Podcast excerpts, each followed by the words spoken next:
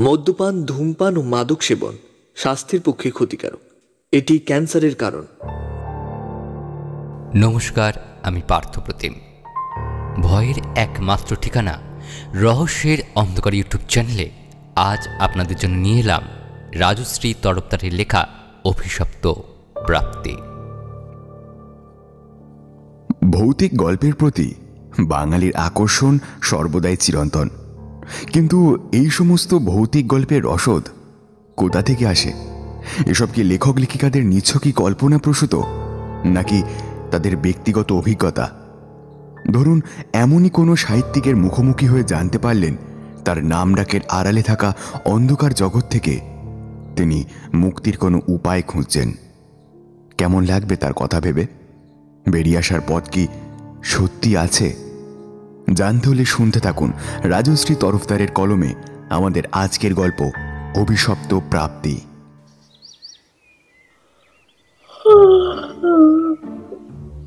ইস, আটটা বেজে গেছে।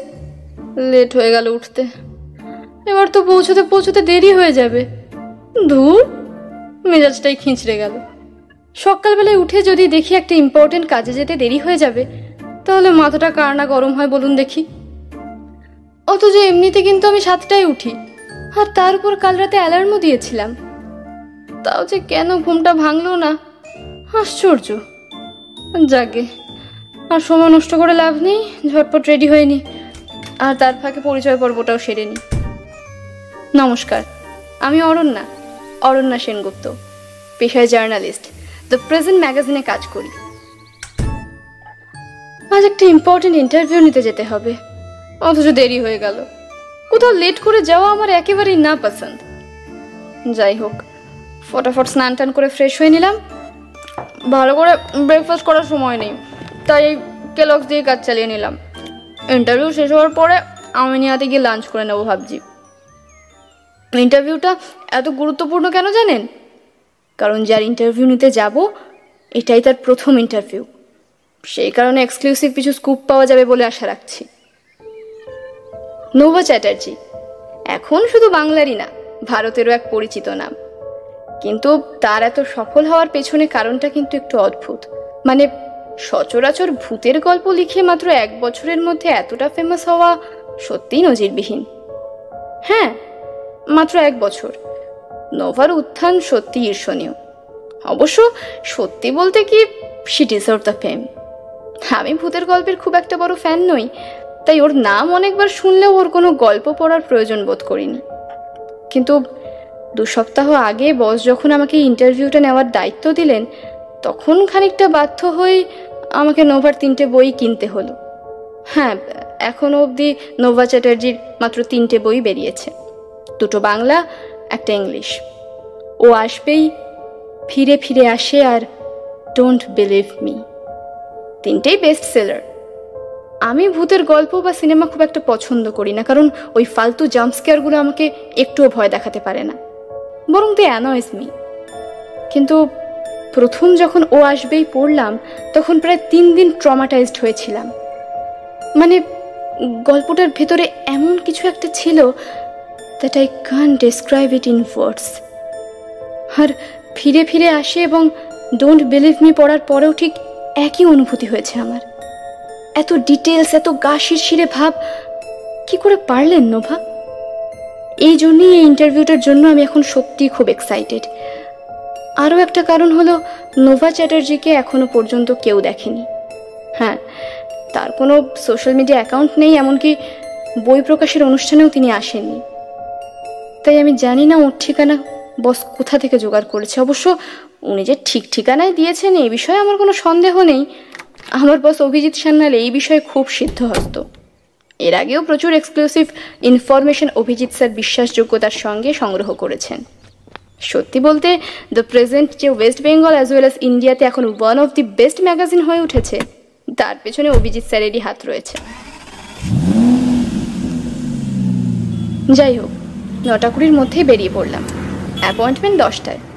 নিজেই ড্রাইভ করছিলাম। নোভা ম্যামের বাড়ি নর্থ কলকাতায়। তাই টালিগঞ্জ থেকে যেতে আধ ঘণ্টা তো মোটামুটি লাগবেই। প্রচুর গলি খুঁজি ঘুরে যখন বাড়িটার সামনে এসে দাঁড়ালাম, তখন ঘড়িতে নটা পঞ্চান্ন।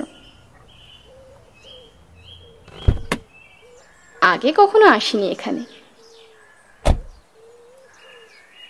বাহ, কি সুন্দর বাড়িটা। ছোট্টখাট্ট কিন্তু বড্ড সুন্দর। ডিজাইনটা খুব সুন্দর। ব্রিটিশ ধাঁচের কিন্তু খুব পুরনো নয়। ভালো মতো মেনটেন করা হয় বলে মনে হচ্ছে।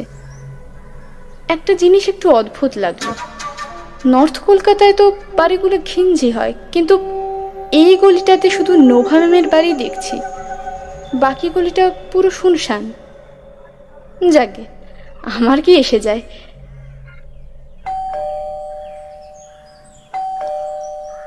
কলিং বেল টিপলাম। মিনিট খানেক পরেই দরজা খুলে গেল। এক্সপেক্ট করেছিলাম কোনো মেয়েড হয়তো দরজা খুলবে, কিন্তু যিনি দরজাটা খুললেন, জানি না কেন মনে হলো উনি ছাড়া আর কেউ নোভা চ্যাটার্জি হতেই পারে না। বয়স খুব বেশি হলে উনত্রিশ ত্রিশ? অসম্ভব ফর্সা এত বেশি ফর্সা মহিলা আমি আজ অবধি কখনো দেখিনি। লং বব চুল, ঠোঁটে গাঢ় লাল লিপস্টিক। কিন্তু সবচেয়ে আকর্ষণীয় চোখ দুটি। ধূসর মণি, কিন্তু কি গভীর দৃষ্টি। মুহূর্তের মধ্যে যেন আমার ভিতরটা পর্যন্ত পড়ে নিল। আরণ্য সেনগুপ্ত। কণ্ঠস্বরটা চেহারার সাথে মেলে। গভীর মাদকতা মেশানো ফ্যাস ফ্যাসে কণ্ঠস্বর। এক মুহূর্তের জন্য মনে হলো আমি মেয়ে না হয় ছেলে হলে এর প্রেমে পড়ে যেতাম। হ্যাঁ আমি অরণ্যা সেনগুপ্ত। ভেতরে আসুন। একটা লম্বা করিডোর দেখা যাচ্ছে দরজার পিছনে। এতটাই লম্বা যে শেষ মাথাটা অন্ধকার বলে মনে হচ্ছে। করিডোরের দুপাশে কাপবোর্ড, তার উপরে বিভিন্ন শোপিস রাখা। অবশ্য সেগুলো ঠিক নর্মাল শোপিস নয় মানে একটু স্কেয়ারি টাইপের। কঙ্কালের মাথা, কাটা হাত, জম্বি এরকম আর কি। একটু ইতস্তত করে ঢুকে পড়লাম। আশ্চর্য! এসি চলছে বলে তো মনে হচ্ছে না। তাহলে তো ঠান্ডা যে? তাছাড়া এই দিনের বেলাতেও জানলা বন্ধ কেন? লাইট জ্বালিয়ে এবার রাখার দরকার কি? হঠাৎ গাটা শিরশির করে উঠল। Any problem Aranya? বলে উঠলেন পাশের দাঁড়ানো মহিলাটি। নো নো ইটস ফাইন আচ্ছা মানে ইয়ে আপনি কি হ্যাঁ আমি নোভা চ্যাটার্জি। হালকা একটি হাসি ফুটে উঠল গাঢ় লিপস্টিক পরা ঠোঁটে। ক্ষণিকের জড়তা কাটিয়ে স্বাভাবিক ছন্দে ফিরে গেলাম আমি। ইন্টারভিউ স্টার্ট করতে হবে কিন্তু তার আগে একটু আলাপ জমাতে হবে আর তার জন্য একটু ভনিতা প্রয়োজন। ম্যাম আমি আপনার খুব বড় ফ্যান ম্যাম। আপনার গল্পগুলো সত্যিই অসাধারণ। Nova call me Nova. You don't need to call me ma'am. ঠান্ডা গলায় কেটে কেটে কথাগুলো বললেন নোভা চ্যাটার্জি। মুহূর্তের জন্য থতমত খেয়ে গেলাম। এমন অদ্ভুত পরিস্থিতির সম্মুখীন আগে কখনো হয়নি আগে যত ইন্টারভিউ নিয়েছি সেলিব্রিটিদের তাদের সকলকে স্যার বা ম্যাম বলেছি কারণ তারা সেটা শুনতেই পছন্দ করে। Okay sorry ma'am I mean Nova মানে হয়ে আর কি অভ্যাস নেই তো। যাই হোক তুমি কি এখানে দাঁড়িয়ে দাঁড়িয়ে ইন্টারভিউ নেবে নাকি? না না। এসো ভেতরে।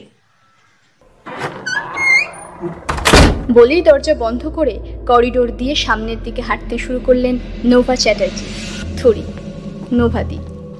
আমিও তার পেছন পেছন যেতে লাগলাম। বাপরে, কত লম্বা করিডোর। আর বিশেষত শোপিসগুলো। উফ, গাটা শিউরে উঠছে। একটা ব্যাপার বুঝতে পারছি, ওই অসাধারণ লেখার পেছনে এই বাড়ির পরিবেশেরও কিছুটা হাত আছে। এইসব ভাবতে ভাবতেই করিডোরের শেষ প্রান্তে পৌঁছে গেলাম। ওইদিকে দোতলায় ওঠার সিঁড়ি আর এদিকে কয়েকটা ঘর। নবাদি এগিয়ে গেলেন একটা ঘরের দিকে। আমিও চুপচাপ তাকে অনুসরণ করলাম।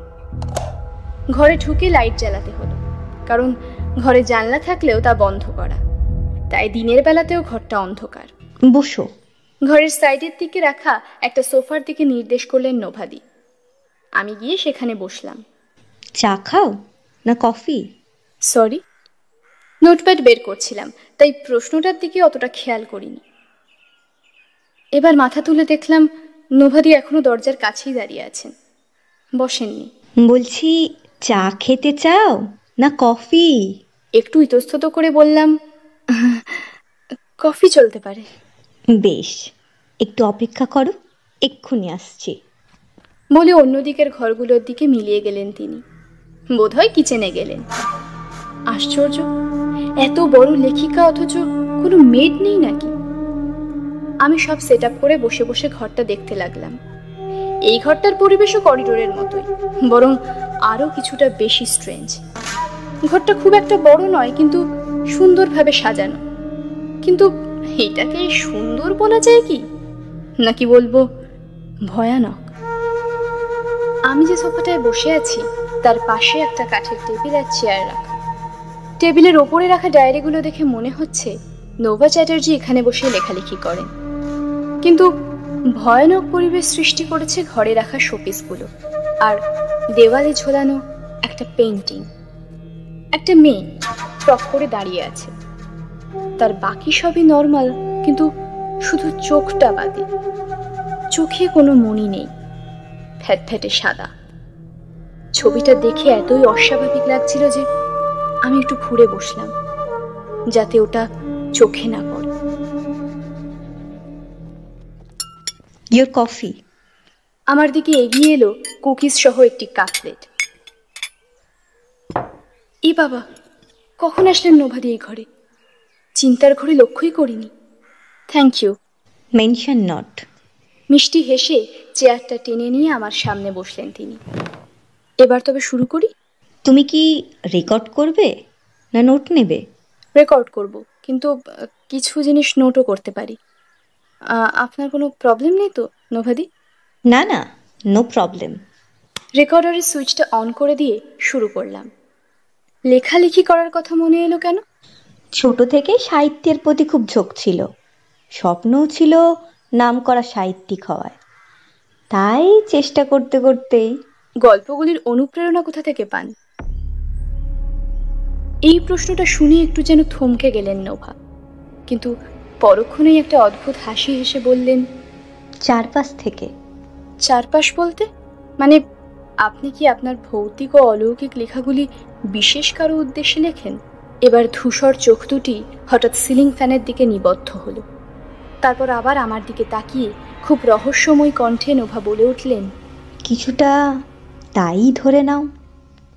বুঝলাম প্রশ্নটা এড়িয়ে গেলেন।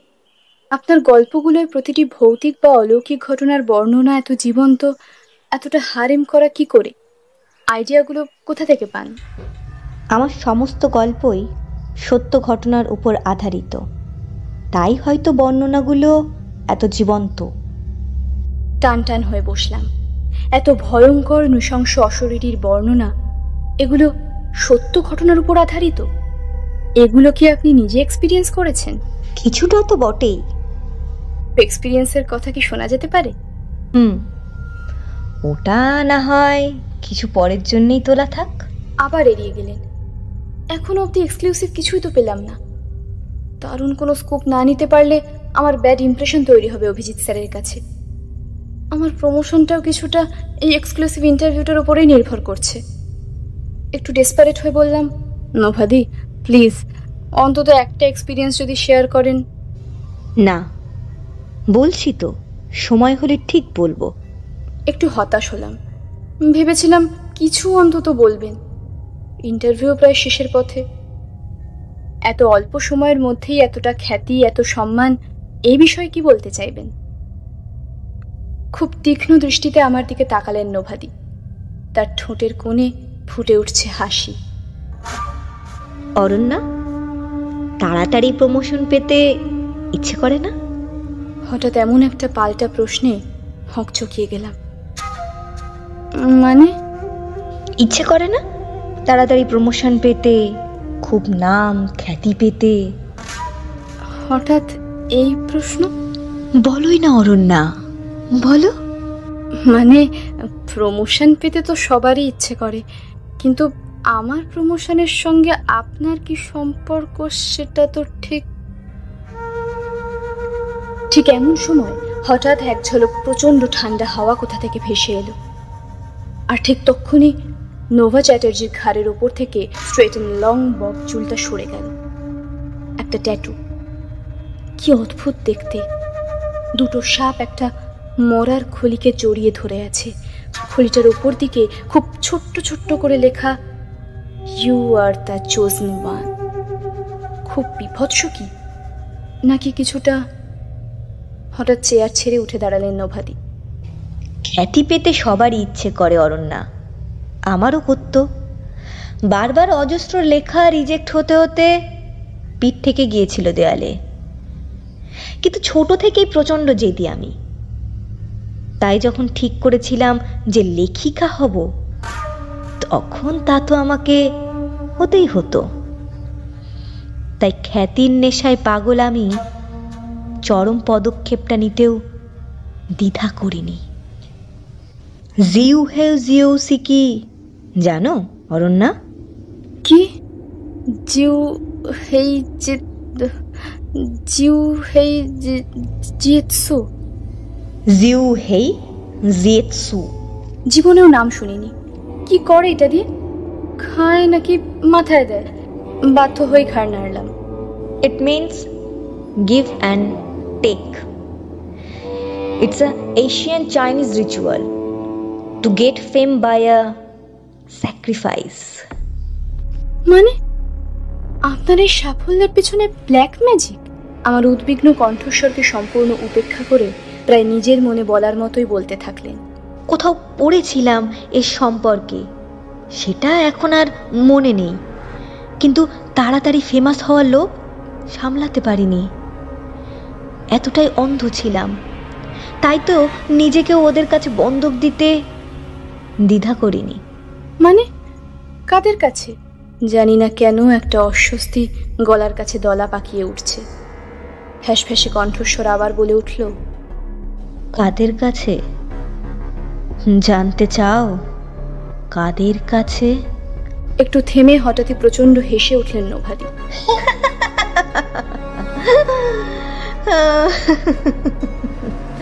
ওই যে ওই যে ওই যে ওই যে সিলিং ফ্যানের সাথে ঝুলে আছে একজন?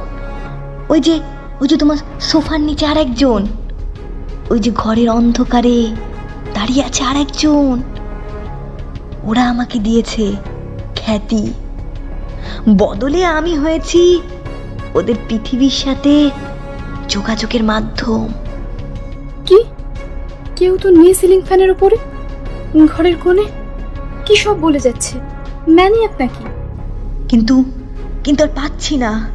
এই খ্যাতির ভান নিতে আর পাচ্ছি না। দরকার নেই দরকার নেই। এসবের আমার আর দরকার নেই। কোনো কোনো দরকার নেই। হঠাৎ এক ঝটকায় আমার মুখের একদম সামনে চলে এলেন নভাদি তারপর ফিসফিস করে বললেন প্রমোশন চাও না? অরণ্যা প্রমোশন। প্রমোশন চাও? চাও না প্রমোশন? কি ছিল ওই কণ্ঠস্বরে? আমি এই পাগলখানা থেকে বেরোতে চাইছিলাম। প্রাণপণে সোফা থেকে উঠতে চাইছিলাম কিন্তু ওই কণ্ঠস্বর। কিসের মুহে বললাম হ্যাঁ চাই। হিমশীতল একটা হাত হঠাৎ আমার ঘাড়ের কাছে স্পর্শ করল। তারপর খুব ধীরে ধীরে অনেক দূর থেকে যেন কটা কথা ভেসে এলো। You are ambitious you are the next chosen one তারপর হঠাৎ সব অন্ধকার হয়ে গেল। একদম ব্ল্যাঙ্ক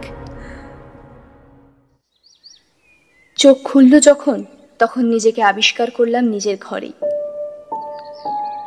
এ কি? এখানে এলাম কি করে? আমি তো আমি তো ছিলাম নোভা চ্যাটার্জির বাড়িতে। কি যেন হয়েছিল ওখানে? কিছুই তো মনে পড়ছে না।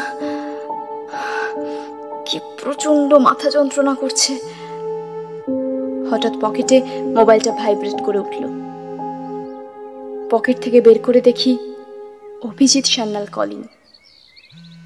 কাপা কাপা হাতে ফোনটা রিসিভ করলাম। What is the matter with you Aranya? তুমি আজ ইন্টারভিউ নিতে যাওনি কেন? Do you know how much embarrassed I was when her secretary call me ওপাশের কণ্ঠস্বরের চিৎকার মাথা ব্যথা কয়েক গুণ বাড়িয়ে দিল।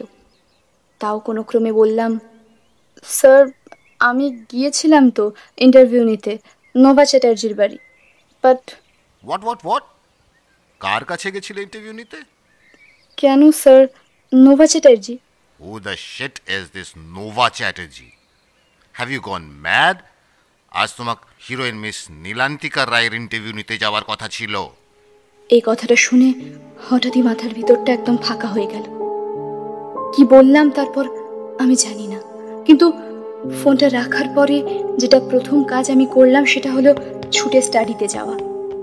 পরবর্তী প্রায় এক ঘণ্টা আমি সমস্ত ফ্ল্যাট তন্ন তন্ন করে খুঁজলাম। But there was no sign of those three books ও আসবেই, ফিরে ফিরে আসে and don't believe me they have vanished তারপর শেষ আশা হিসেবে আমাজন ফ্লিপকার্ট পুরো সার্চ করলাম।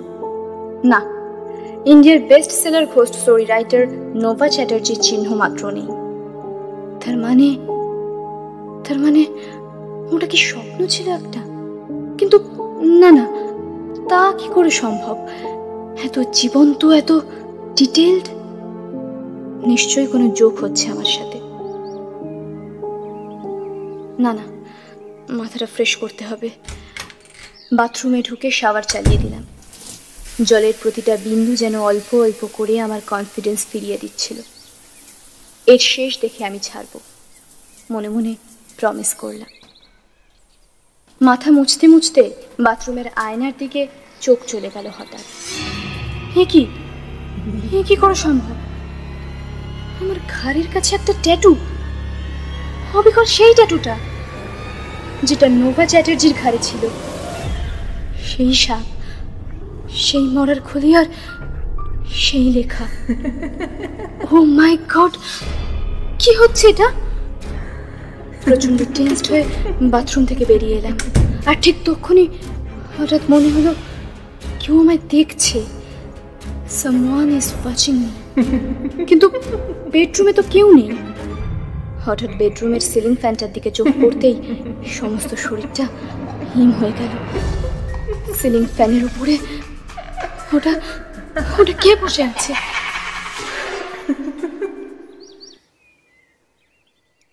এখন খুব ব্যস্ত আমি। একটুও সময় নেই কথা বলার। কি করেই বা থাকবে? এত কাজের চাপ। ও আপনাদের তো বলাই হয়নি। আমার প্রমোশন হয়েছে। সাথে পেয়েছি প্রচুর নাম ডাক আর খ্যাতিও। অরণ্যা সেনগুপ্তকে এখন কে না চেনে? প্রেজেন্ট টাইমস নিউজ চ্যানেলের one of the most famous reporter Aranya Sengupta. এত কম সময়ের মধ্যে রাতারাতি এমন উত্থান দেখাই যায়। তবে জানেন তো, এই নাম, ডাক, খ্যাতি আর ভালো লাগে না। কি করে লাগবে? যদি সব সময় আপনি দেখতে পান, কেউ সিলিং ফ্যান থেকে ঝুলে আছে কেউ খাটের নিচে রক্তের মধ্যে শুয়ে আছে। কেউ বা সম্পূর্ণ উল্টে দেওয়ালের সাথে লেগে আছে। হ্যাঁ আমি সব সময় ওদের দেখতে পাই। ওরা আমায় খ্যাতি দিয়েছে, বদলে আমি ওদের পৃথিবীর সঙ্গে যোগাযোগের মাধ্যম হয়েছি। কিন্তু আর পারছি না সারাক্ষণ এই নৃশংস দৃশ্য দেখতে। মানসিকভাবে অসুস্থ হয়ে পড়ছি।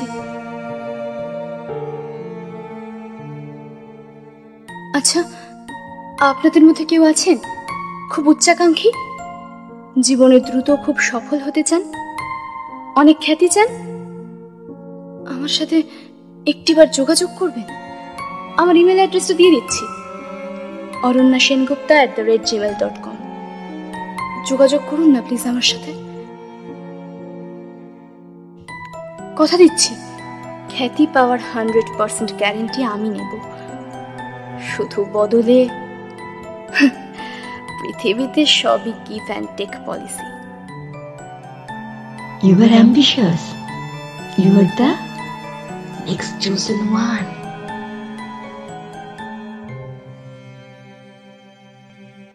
নমস্কার আমি ইন্দ্রজিৎ। আপনারা এতক্ষণ শুনছিলেন রাজশ্রী তরফদারের লেখা অভিশপ্ত প্রাপ্তি। কেমন লাগল লাইক কমেন্ট করে জানান আমাদের। আর খুব ভালো লাগলে শেয়ার করতে পারেন সবার সাথেই। আজ গল্প পাঠে ছিল বর্ণিশা সংহিতা, পার্থপ্রতিম, দীপম ও ইন্দ্রজিৎ। শব্দ সংযোজন ব্যাকগ্রাউন্ড মিউজিক ও স্পেশাল এফেক্টসে সেড আমাদের সমস্ত গল্প শুনতে আজই সাবস্ক্রাইব করুন আমাদের চ্যানেল ধন্যবাদ। শুভরাত্রি।